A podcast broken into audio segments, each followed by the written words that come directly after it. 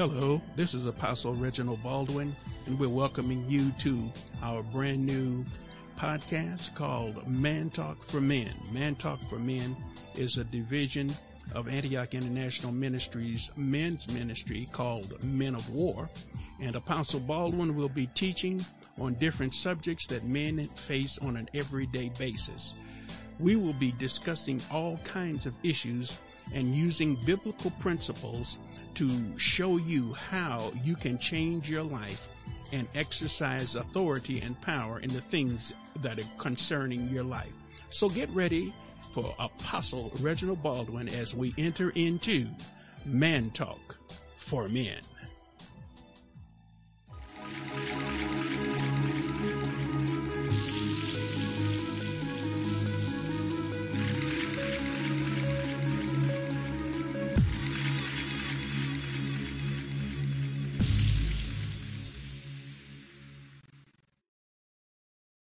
Well, praise the Lord. This is Apostle Reginald Baldwin, and we're welcoming you to another Man Talk for Men.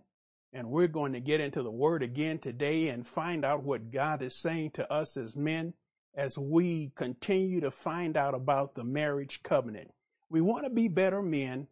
God really spoke some things to us last week as He kind of gave us an overview of what we are supposed to be acting like and how we're supposed to be as men in a marriage. And so today we're going to break it down and we're going to get into some real, real technical things concerning marriage between a husband and a wife. And we're going to break some things down to you that I believe is going to help you in your relationship.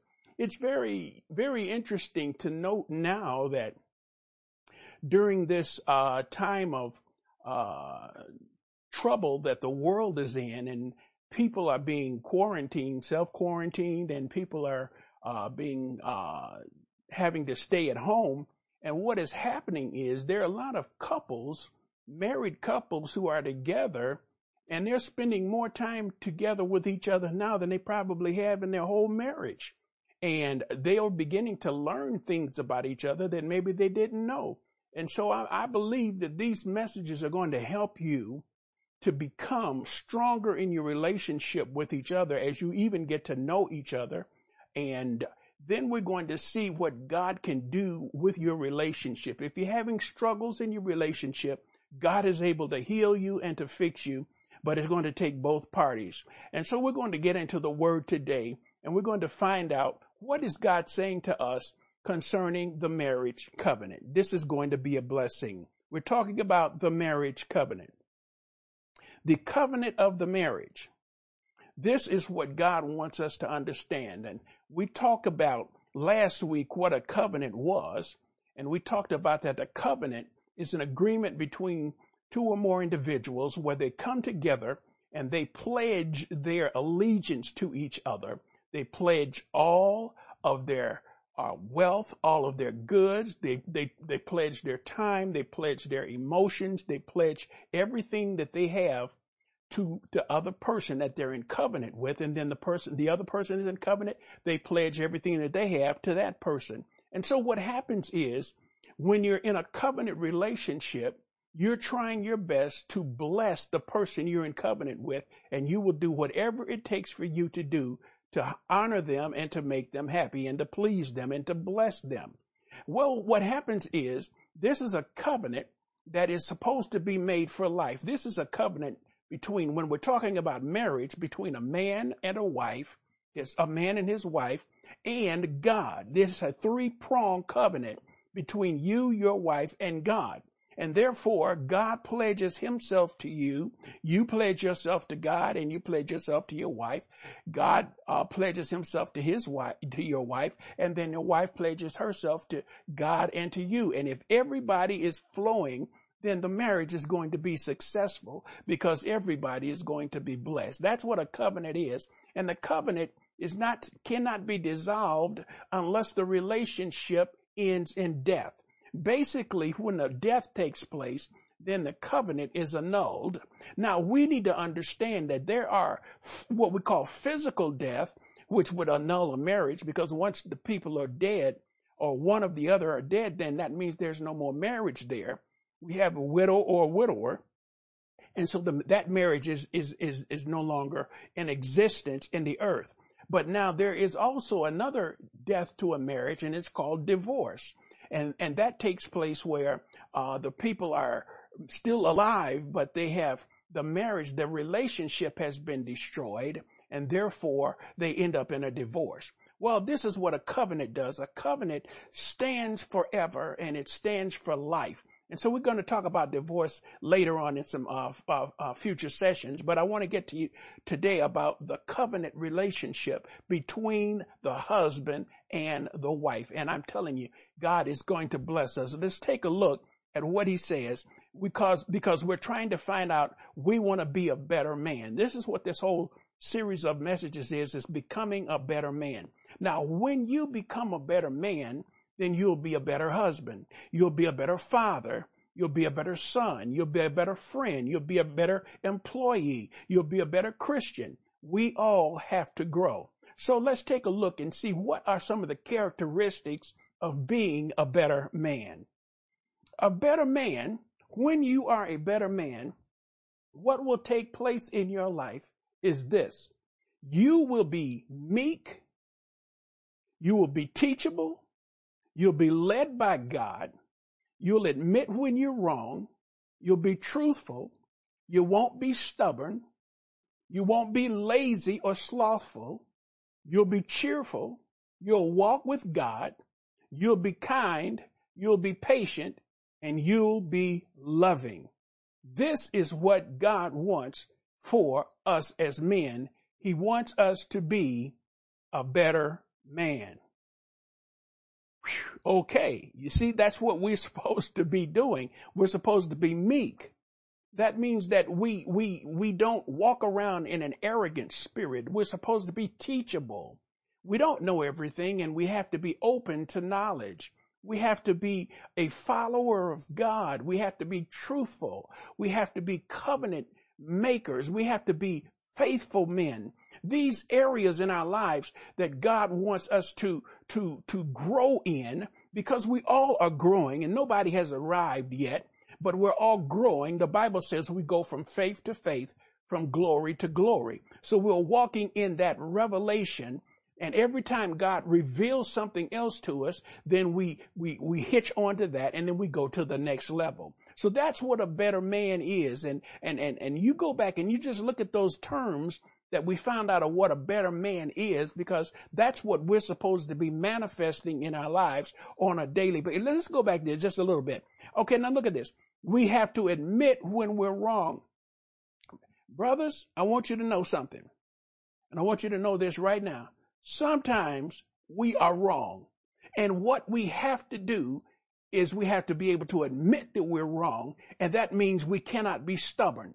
We cannot be stubborn and we cannot be bullheaded. We have to understand that there are some times that we are wrong and admitting that you are wrong is a strength. It is not a weakness because we all have been in a position where we have made mistakes or made the wrong decisions. And, and, and, and the, and the strong man is the one that says, okay, I was wrong. I correct it so that I can go in the right direction.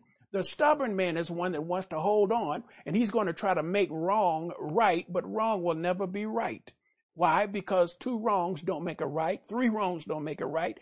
Any wrong doesn't make a right. And so we need to understand that. These are what we are to be as better men. We have to be truthful, not lazy or slothful. God does not want a lazy or a slothful or a sluggard of a man. Men, we ought to work. And if you don't have a job, then you have a career or a trade or a business, but you should be working. You should be busy. You should be about the, your business of taking care of your family.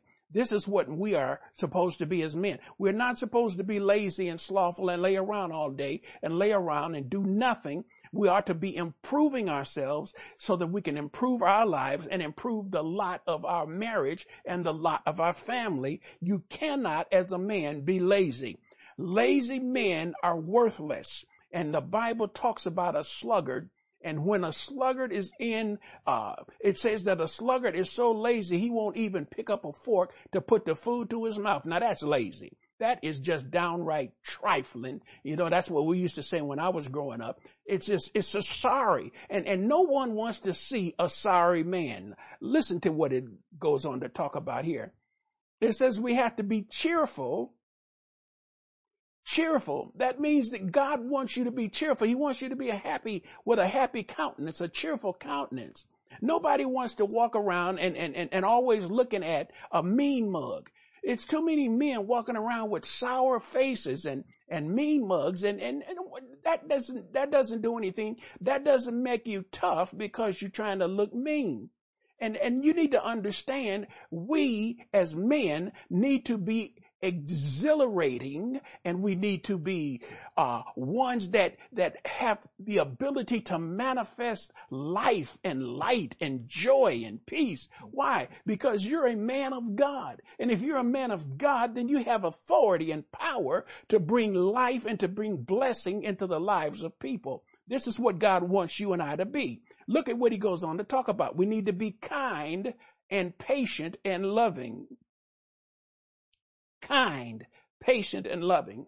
We're going to talk about all of these different qualities uh, in us as men as we go along. So I want you to understand that being a better man means that we have to graduate from glory to glory, from level to level, from, from, from education to education, from wisdom to wisdom, so that we can continually improve when you stop improving, you are regressing. God is always moving forward. If you're going to walk with God, you got to keep moving forward. Even if you stand still, you're going backwards because if God's moving forward and you're standing still, then he's getting further and further away from you. So stagnation or retreat are not good because they both mean you're going backwards on God. So we need to understand that. Let's go to the book of Genesis chapter 2 and we dealt with this, and I'm just going to uh, hit on this and then take you to the next level of where we want to go. The Bible says in Genesis chapter 2, verse 24 and 25, Therefore shall a man leave his father and his mother, and shall cleave unto his wife, and they shall be one flesh. And they were both naked, the man and his wife, and were not ashamed. So we talked about this last week. That the man leaves his father and his mother and the man cleaves unto his wife or joins himself unto his wife and they become one flesh. And the Bible talks about that, that they become one flesh. He, he, wants us to become one. He wants us to become one individual. I said this last time that when a man and a woman get married, you have two different individuals, two different genders. We got a male and a female. Then they, they, they have, they were growing up They've grown up in two different families and they have had different experiences in their lives. They've had different uh, education. They've had different uh, learning experiences and hurt experiences in their lives. Now they're supposed to come together and join themselves together and act like one person. So that means the different mindsets and all of these things, they have to come together to be unified so that you can become one flesh. And that is a major, major undertaking for anybody that's getting married. And that's why you cannot be stubborn, men and women. You can't be stubborn because when you're stubborn, then that means you are not giving place to agreement because you must be in agreement in order for you to be married. The Bible says in Amos 3 3, how can two walk together except they be agreed? If you don't agree with each other, then you can't walk in the blessing of God. Y'all, y'all getting that? So now notice what it says here. It says they were both naked, the man and his wife, and were not ashamed. Again, we were talking about they're uncovered. They don't have secrets. They don't keep secrets. They don't, they're not hiding anything. They're naked. They're spiritually naked, physically naked, and they're uh, naked. In other words, in every realm of their lives, they are uncovered so that they can be transparent to the other person that they're with.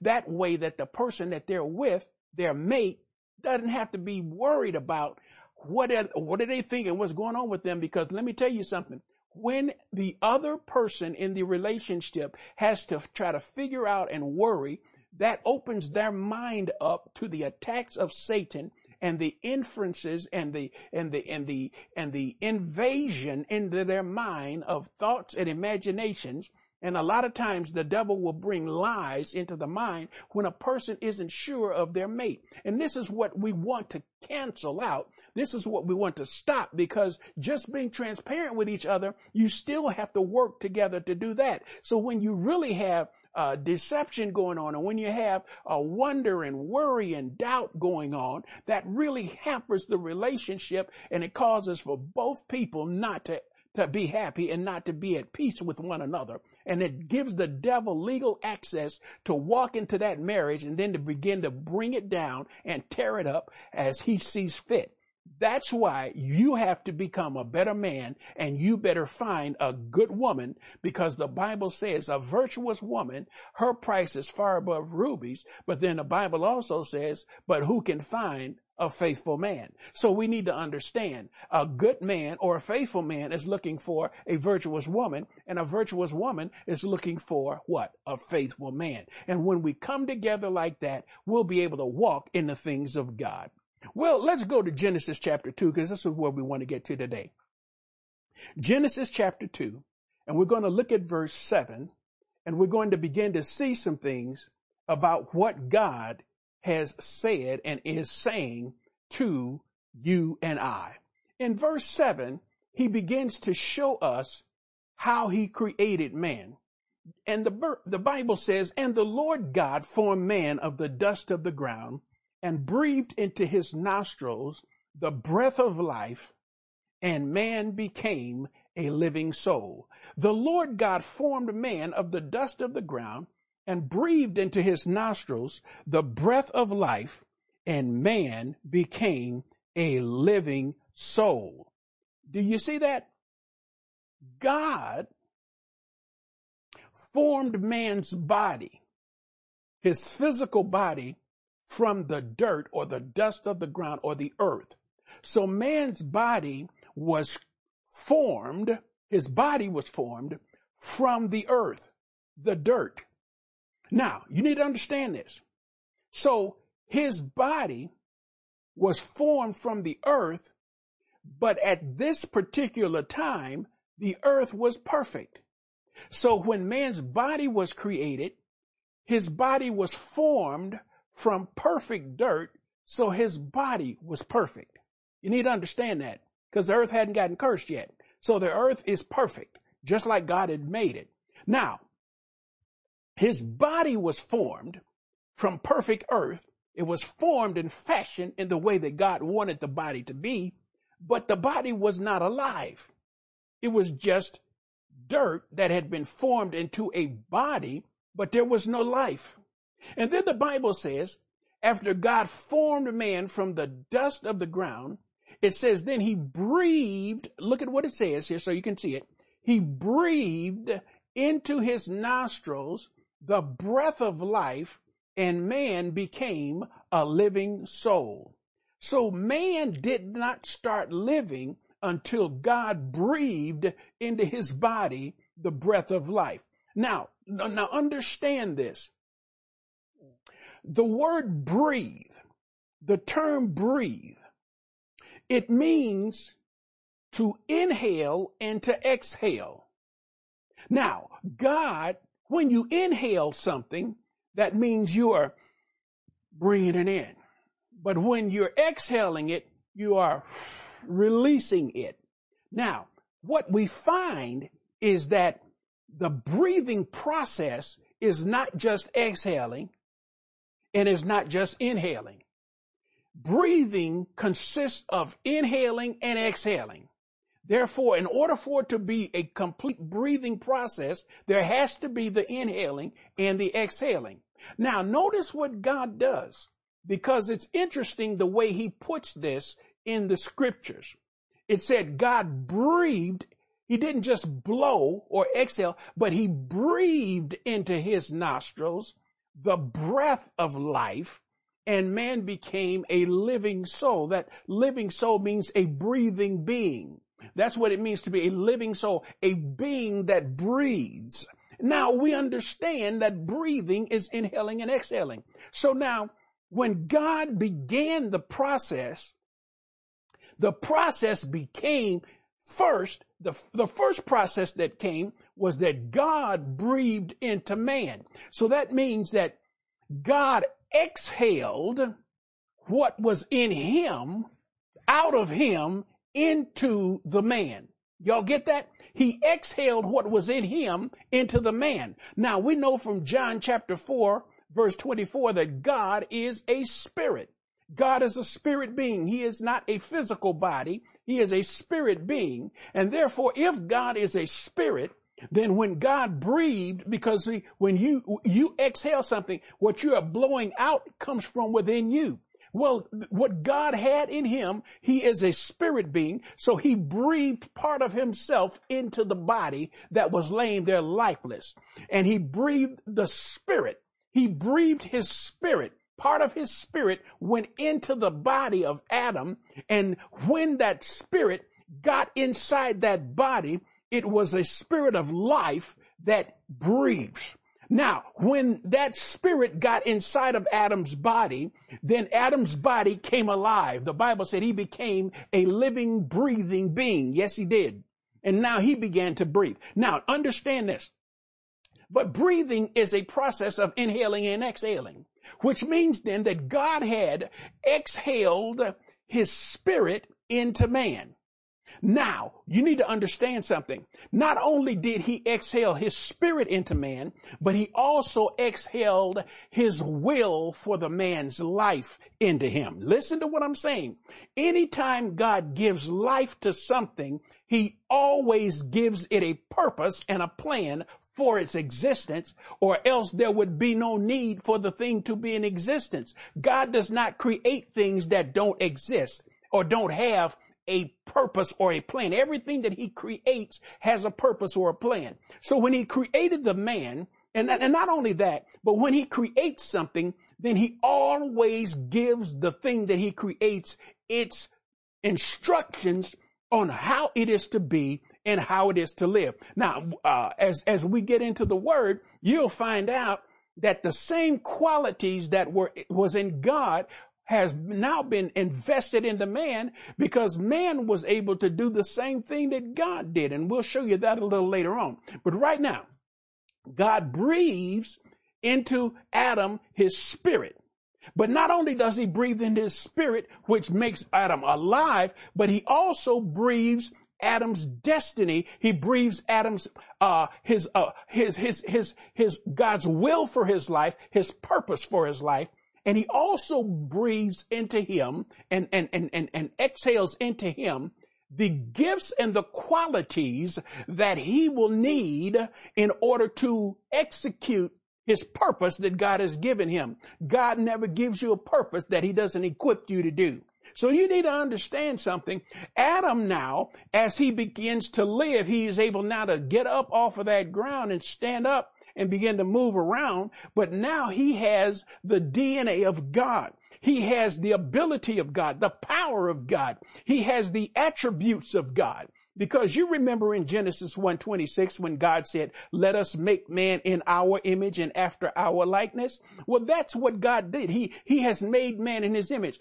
Man is not was not in the image of God when he formed the body from the dust of the ground. Man got in the image of God when God breathed part of himself into that body. Thus, the man is a spirit being who happens to have a body and who also possesses a soul. Man is a three part being. He's three part just like God. God is the Godhead. We call him the Godhead. God the Father, God the Son, God the Holy Spirit. Are you all understanding what I'm saying? And so now we have a man who is created in a three part being. He is a spirit, he has a soul, and he lives in a body. Isn't that right? Well, isn't that the same thing? It's a type of God. Notice God. God is the Father. God is a spirit. God the Father is the spirit. So he is the type of the spirit of man. And then we have a soul. That's your mind, your will, your intellect, your emotions. That's where you make your decisions. That's a type of the Holy Spirit, the mind of God. Whoso knows the things of God except the Spirit of God uh, who dwelleth in him. You understand that? Holy Spirit is like the mind of God and, and he's like the soul of God. And then the body is, is, is like Jesus. Jesus took on bodily form. Are you understanding this? So that he could now walk in the earth with God the Father, the Spirit, and God the Holy Spirit in him, and Jesus being God manifest in the flesh, so he could show man how man was to live on this earth. And also he came into a body so that he could now, with all of the qualities that he had in him, he could now redeem fallen man from sin. That's another message and, and a whole series of messages all by itself. But the point I want you to see is that when God created man, when he, when he created him and he breathed into his body, he gave him quality. He gave him power, authority, ability. He gave him a purpose. He gave him a destiny and a calling. All of these things were in Adam so that when Adam was alive, to God, he knew what he was supposed to do. He knew how he was supposed to do it and he knew he was able to do it and he had no fear, no problem because he was walking in perfect union with God. Now, remember I told you, haven't forgotten about this, that breathing means to inhale and to exhale. Now, let's talk about breathing some more because this is going to be interesting when we talk about the husband uh, and the wife. Now, when God created man, this is what God's purpose was. God created man so that he could breathe with man. That's why he created him through the breathing process. He created man so he could breathe in man. The Bible said God um, breathed into him the, the, the breath of life, the breath of life, the spirit of life, which made him a living being, a breathing being. Now, so when God exhaled, he gave man direction.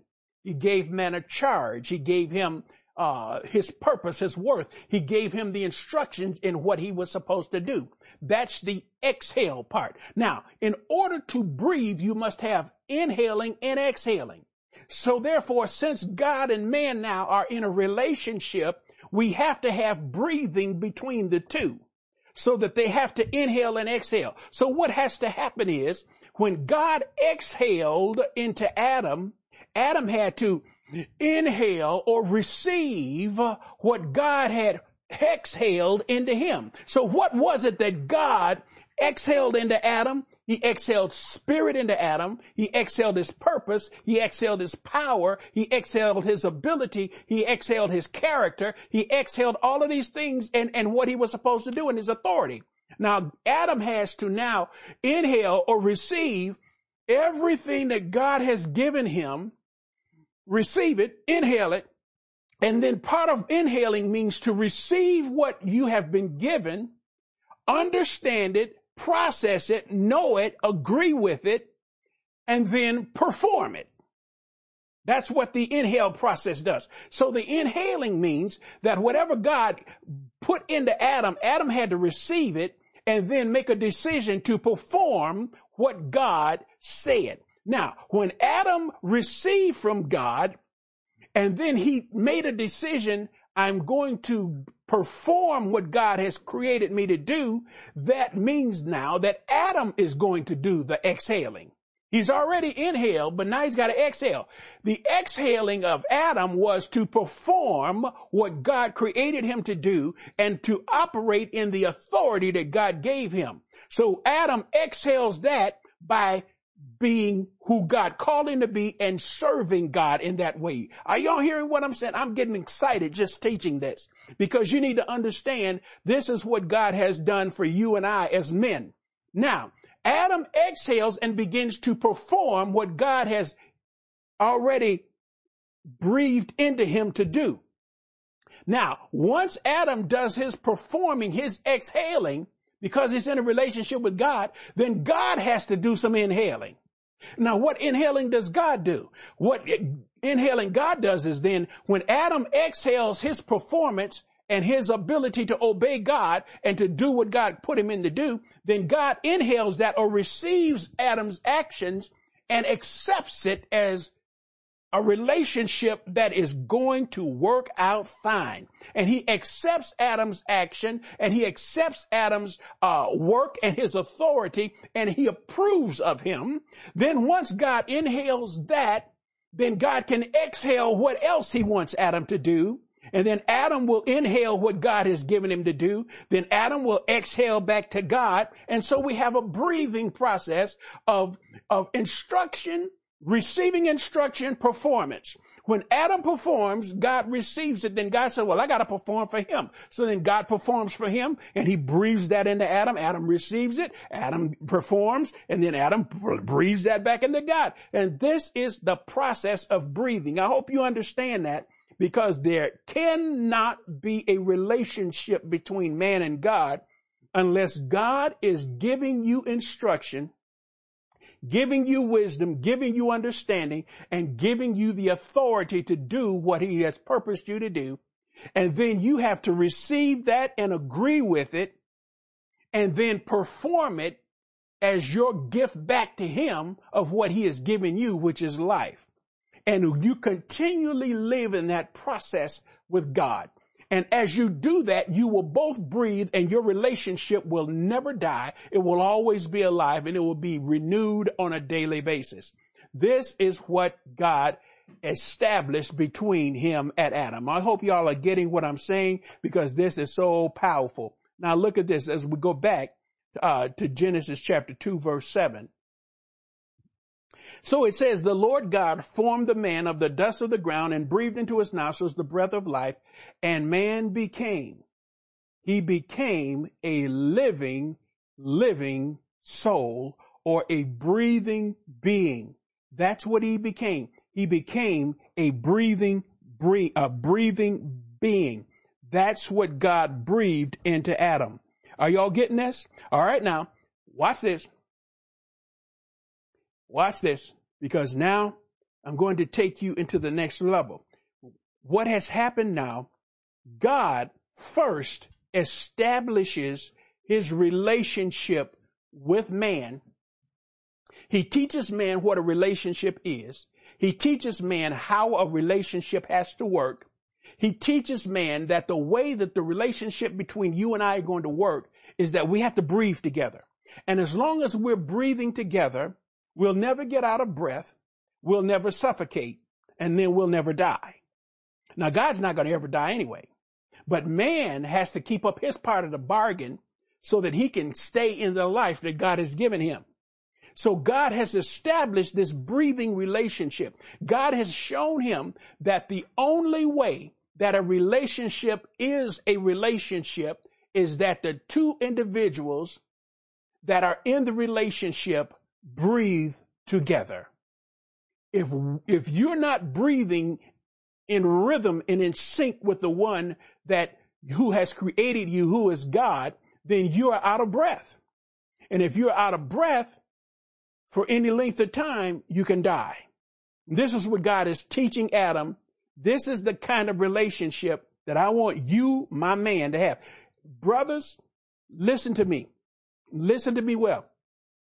God wants you and he wants me to have a breathing relationship with him so that I am open to receive whatever he shares with me, whatever directions he gives me, whatever purpose he tells me I'm called to, whatever job he gives me to do, I receive it. I accept it. I inhale it. And then I process it and then I exercise my faculties and my gifts and my talents to perform what God has given me to do so that I can perform it and give it back to him as the breath that has been received and processed. Are y'all understanding this? And so then when God receives my actions as a completion of what he has given me to do, then God receives that by inhaling my completion and he qualifies me as just and in right standing with him. And we continue to have that perfect relationship. This was established with man when he was first created so that man could understand relationship is based off of breathing. All right, apostle, why keep talking about all this breathing? Well, I'm glad you asked me that question. Let's go to Genesis chapter 2 and take a look at verse 18. And we're gonna, we're gonna, we're gonna end up here today in Genesis chapter 2 verse 18. Notice what happens in Genesis chapter 2 verse 18. The Bible says, and the Lord God said, it is not good that man should be alone. I will make him a help meet for him. God said, it is not good that man should be alone. I will make him a help meet for him. God said, it is not good. Not man said, but God said. First point. It was God's idea that man not be alone. That word alone, you could really look at it as all one. All one. You could just kind of break it down. That means he didn't want him to be all and one, all by himself. That word alone means to be by yourself. It means to be without companionship. God said he did not want men. It is not good. He said it's not good. He said, I, it's not good for the man that he be alone. I'm going to make him a help meet for him. We're going to break that down in a little bit, but let's get back first to the it's not good. It is not good that man should be alone. It is not good. That means if it's not good, that means it's bad. Are y'all understanding this? So now what, what does God say? He says then that if it's not good that man should be alone, then God says, I'm going to do something about him being alone. And I'm going to make him a help meet for him. Now, the word be there. Now I want you to look at this. Look at this because this is going to bless you.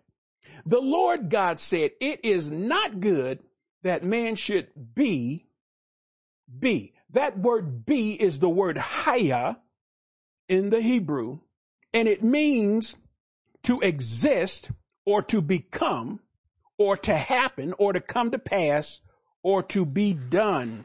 It means, watch this now, it means something that comes into being or arises. God said, it is not good that man should come into being or to arise or to exist alone. Because I don't want him to be in existence alone because I didn't create him to be alone. Are y'all hearing? I created him to be in relationship. I taught him relationship when I formed his body from the dust of the ground, and then I gave him life and taught him about breathing so that he would understand relationship. Now that he is alive, and now that he and I have a good relationship, but now, even with that, I don't want him to be alone on the earth with a body with not someone else to join with him. Are y'all understanding this? Yes, he and I are, he's not alone with me in the spirit realm because we're both spirit beings and we're attached, but he's a physical being as well. And I want him to be able to have a relationship with another physical being as well as having a spiritual relationship with me. So then God says, so what I'm going to do, now all this is God's idea. This is not man's idea. Man had nothing to do with this. God's idea was this. This was God's will that man not be or exist or come into being or to become something by himself. Watch this now. That man not become something by himself. Right. So then God said, now what I'm going to do to remedy that situation of it not being good is I'm going to make him a help meet for him. Now that word, listen, listen, listen, listen. Let's go back to that word again because, uh, uh, oh, this is going to bless you. This is going to bless you. Listen to this. And the Lord God said, it is not good that man should be alone. All right. So now we understand that that word means to be. It means, like we said, to exist, to, to become, to happen, to come to pass. It means to come into being or to arise. Now, but it also means, and a, a greater definition of this word, this word hayat, it also means to breathe. I want you to get that. I want to pause right there for a minute. It also means to breathe. So God says it is not good that man should breathe alone by himself.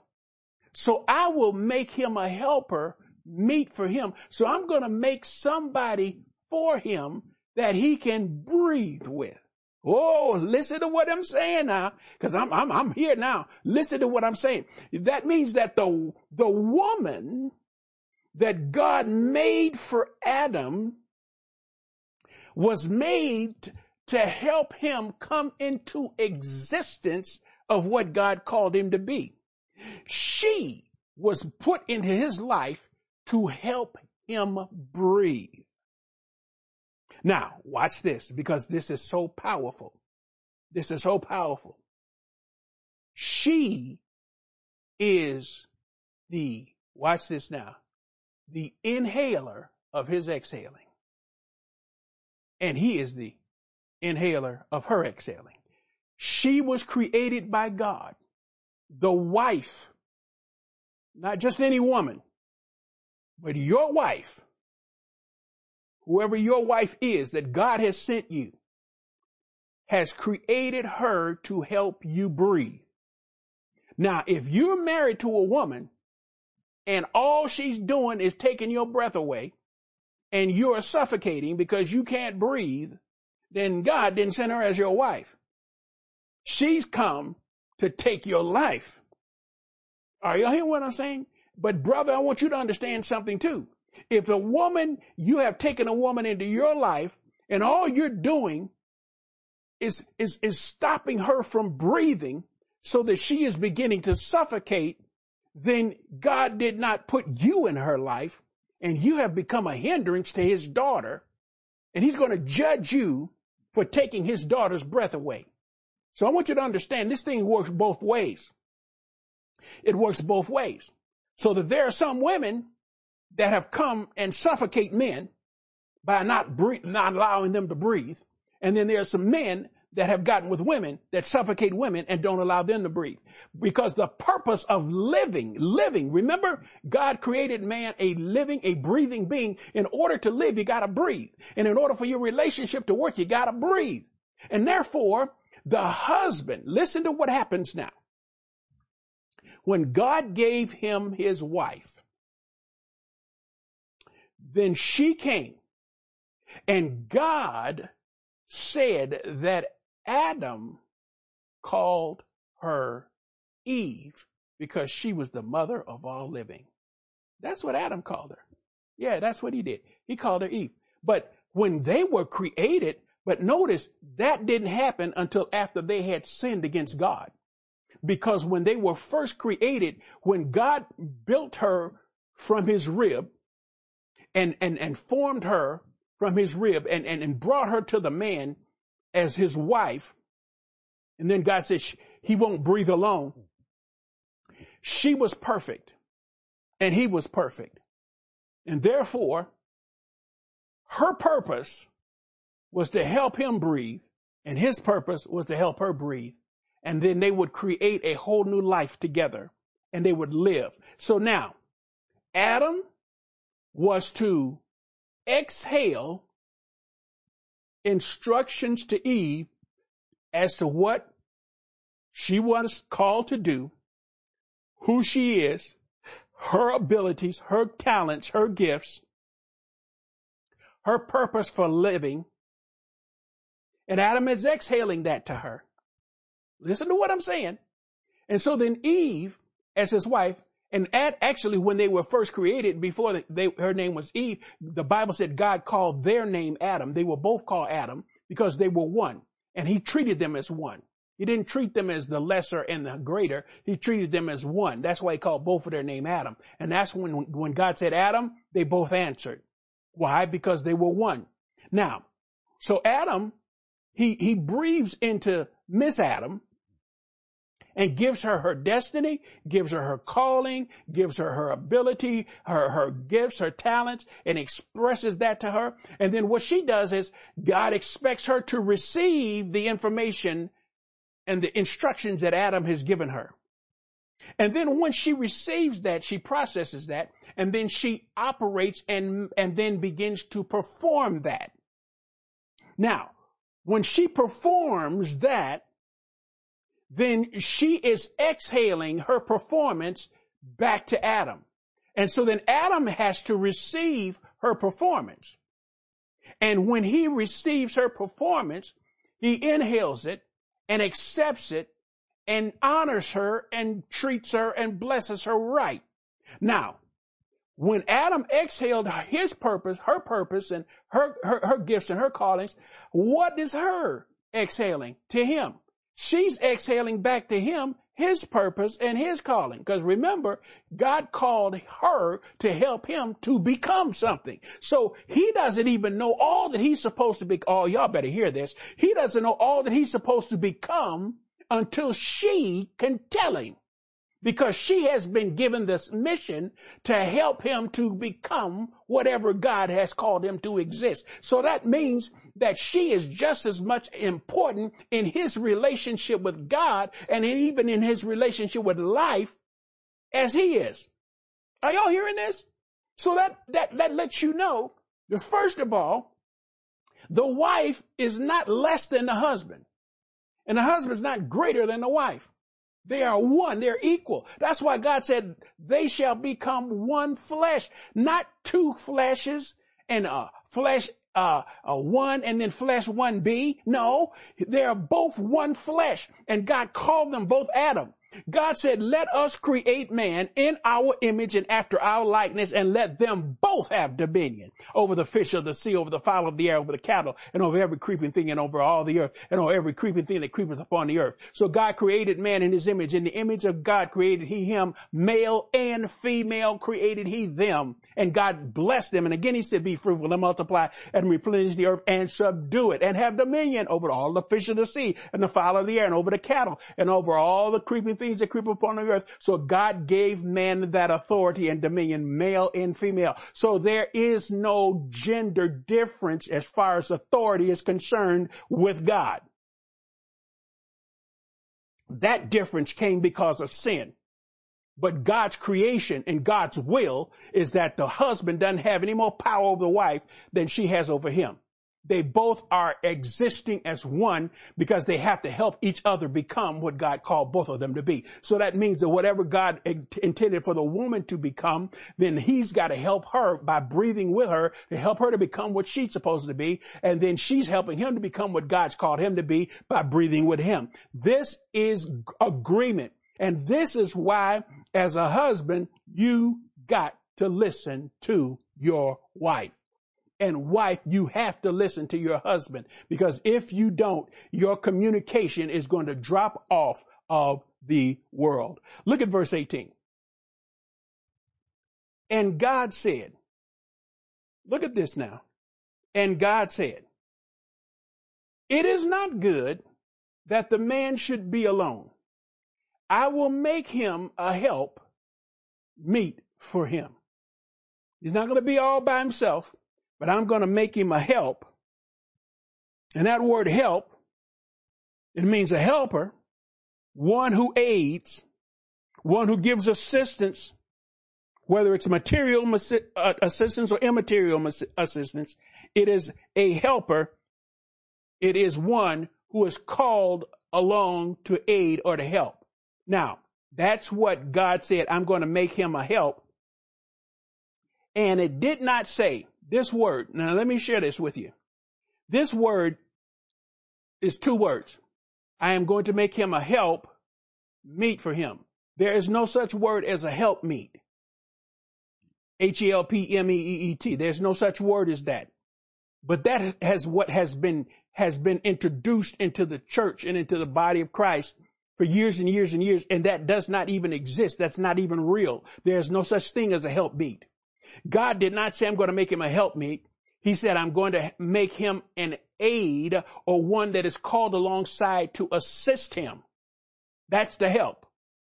And then notice what else he goes on to say. I am going to make him a helper, one who helps, one who aids, one who assists him either materially or immaterially. And then I'm going to make him a helper that is meet. You see the word meet there? That word meet. That word means to be suitable or a companion. Are you hearing what I'm saying? It means one who is fit. It means one who is com- a companion or one who has the ability to do the same thing that the person that they're helping is doing. Uh, let me, let me, let me kind of break this down to you. If I'm going to need help doing something, then whoever I get to help me has to be able to do the thing too. Because if they can't do it, then they can't help me. That's the purpose of getting help. Now God said, I am going to make him a helper.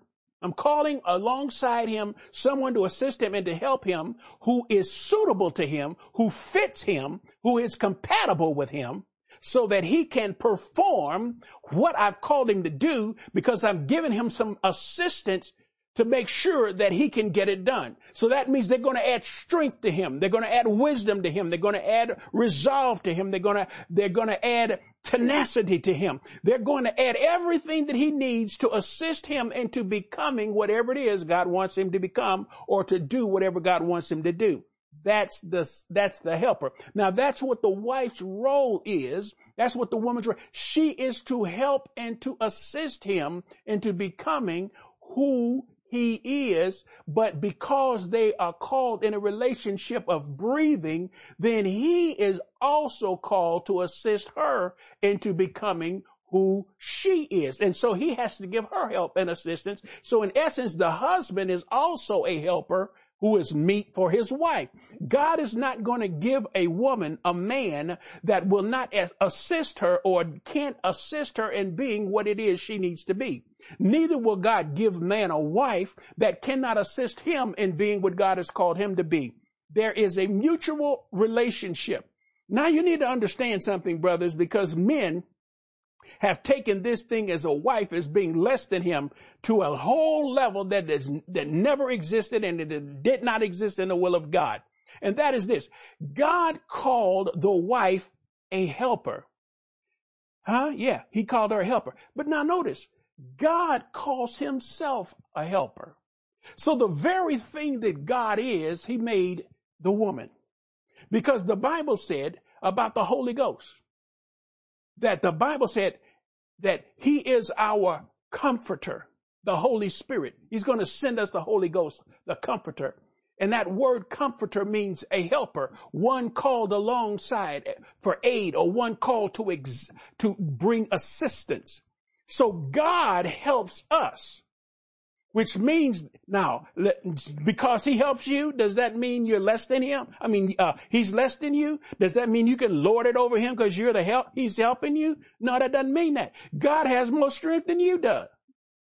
Yes. Yes, he does. Your wife has got more wisdom and understanding and knowledge in areas that you don't have. That's why she's going to help you. Because in the areas that you're deficient in, she will have strength in, and then you listen to her and breathe with her, then you'll learn what she knows, and then you can grow. And then if, if she listens to you on the things that you know that she doesn't know, and if she will receive from you, then she'll learn from you and become stronger, and then both of you are joining together your both of your strengths, and you bring it together as one, not take, trying to take credit for something or you trying to take credit for something. No, just come together as one because you're living as one. And when you don't fight with each other, when you don't bicker and argue with each other, but when you're uh, assisting each other in becoming the best that you can be, you will bless yourselves. That's what God's trying to get you to see. That's what he's trying to get me to see. We need to understand that. He said, I have made him a helper and assist a person who has the same power that he has so that she can help him to come into existence into whoever I've called him to be. And then you have been called as her helper with your power to help her into coming into being everything that God has called you to be. When you as a husband will do whatever you can to help your wife in whatever she needs your help in, and you give it willingly, and you give it with all of your strength and with all of your mind, you're going to please your wife. And when you give your husband all of the strength and the help that he needs with all of your strength and with all your mind, and you two, when you two come into agreement that this is how you're going to live, so that you're not trying to outdo each other and trying to take the credit, because if one prospers, you both prosper. When one gets blessed, you both get blessed. Husband, if somebody compliments your wife, don't get jealous. Accept that because if she's your wife, and she's getting complimented, somebody's saying, well, who in the world is she married to? Is she that bad of a woman? Then what kind of man got her? What man is, who is this man that she, that she's in love with? See, see, when she gets praised, that praise goes to you. Oh, wife, don't get jealous of your husband when he gets praised. If he gets praised, then they're going to look at, oh, whoa, I wonder what woman got his heart. And then the praise goes to you. So stop fighting each other, trying to be the best and outdo each other. That's stupid. That's crazy.